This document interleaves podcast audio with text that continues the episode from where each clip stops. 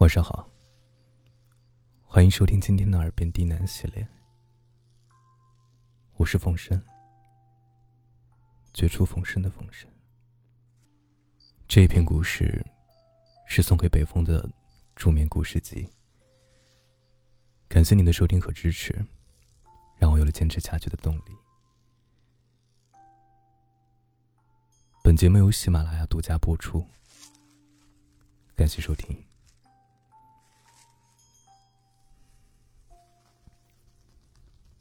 从现在开始，闭上你的眼睛，将手机音量调到适中，找到一个舒服的姿势躺着，盖好被子。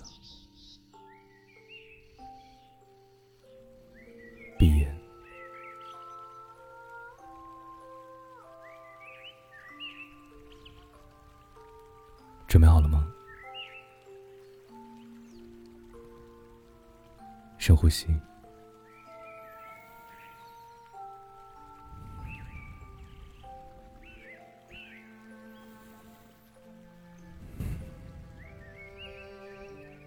从现在开始，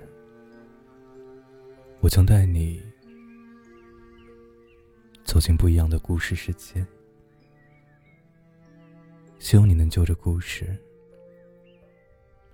睡个好觉。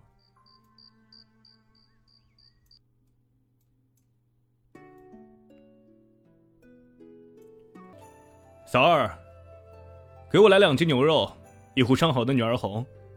哎，好嘞，牛肉两斤，女儿红一壶。小二背起了菜品，刚刚行至桌前，却被男人一把拦住。男人微微颔首，打量了女孩一下。这位姑娘，女侠。女孩昂起头，拍了拍桌上的长肩。好，女侠。男人轻笑道：“不知女侠方年几何？关你什么事啊？别挨着我吃饭。”男人解释道：“哦，是这样啊。”我是这里的掌柜，我们家是不能卖酒给未成年人的。我成年了。女孩直了直身子，眉头一皱：“你是不是看不起我江南女侠？”啊，万万不敢。男人抱了一拳，方才笑着道：“可我看姑娘你容貌清丽，最多不过豆蔻之年。我们小蝶。”是不能卖酒给你这种小孩子的。你才小孩子呢，我都十六了。女孩刚话出口，突然意识到了什么，猛地偏过头：“呃，不是，我是说，我十八了。”男人索性坐了下来，给女孩换上了一只烧鸡和一壶清茶。这侠客套餐，你还是不要点了。吃这个吧，不收你钱。真的，真的。男人看着女孩大快朵颐的样子，不自觉的笑了起来。和男人料想的一样，女孩也是个受画本蛊惑而初出江湖的侠客，空有大侠之心，却不懂江湖险恶。出门没几天呢。便被骗光了身上的财物，所以才想出了一招，在客栈醉酒，不省人事之后，说不定就能白吃白住。真是一条绝妙的计谋。只可惜啊，被男人一眼看破。不过呢，这个掌柜还真是个好人，不仅提供免费的晚餐，还给女孩腾出了一间屋子来，让她凑合一晚。明天再上路。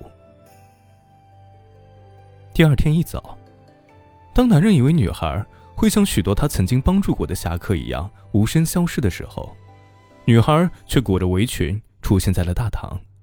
哎，你怎么没走？走去哪儿啊？江湖啊，你不是女侠吗？哦，你昨晚跟我讲了一晚上的江湖险恶，我想了想，还是在你这儿先跟你学习一下，顺便干干活儿，把钱还给你。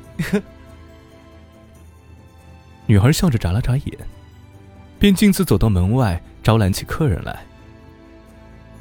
男人看着女孩卖力呼喊的样子，微笑着摇了摇头。女孩呢，便这样留了下来。女孩虽然武艺不精，但处理起事情来还颇有侠客的气质。除了平日里帮客栈招揽客人，偶尔还以女侠的身份解决一下赖账的地痞，或者教育一下欺负弱小的混混。但女孩最喜欢的。还是在闲暇时刻，拉着掌柜给他讲些江湖故事。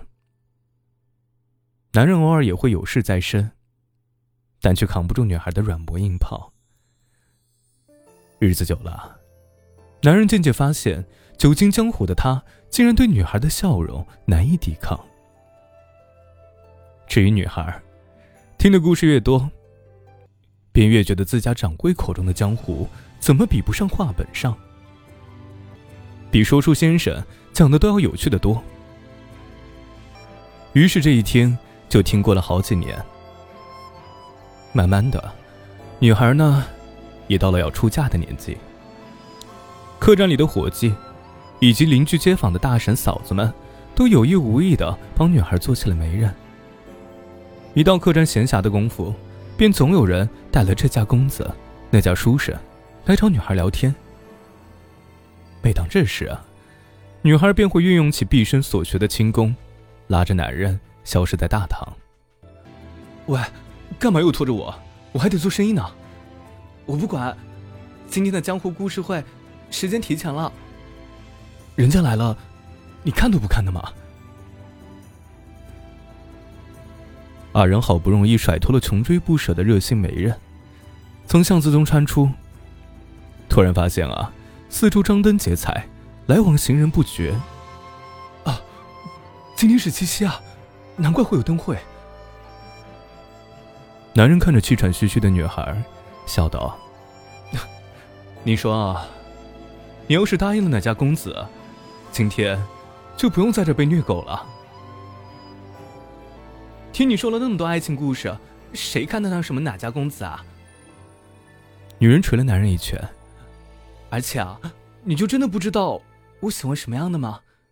故事说的那么溜，到自己头上就成了傻子吗？男人愣了愣，仿佛意识到了什么。一直以来，女孩在与他聊天时，言语之中描述的那个如意郎君，无论哪个方面，听起来都不像自己。所以男人。也从未表露心意，只是在女孩逃离一个又一个媒人的时候，心里暗自窃喜。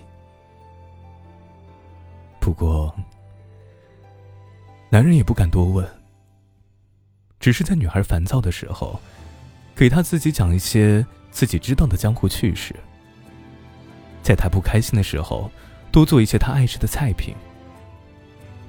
但直到现在，他才意识到自己的木讷。眼看着女孩渐渐走远，男人一咬牙，在众人的注目中呼喊着女孩的名字，追了上去。终于，男人在花灯的尽头拉住了女孩。啊，今天可是七夕啊！大家都成双成对，就你一个单着的。单身怎么了？白吃你的大米了？少女回头，狠狠的瞪了男人一眼，但眼中隐隐含着泪水。啊，不，我我是说。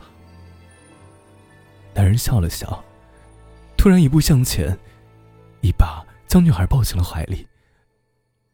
以前是没有，从今以后，可以白吃我家大米吗？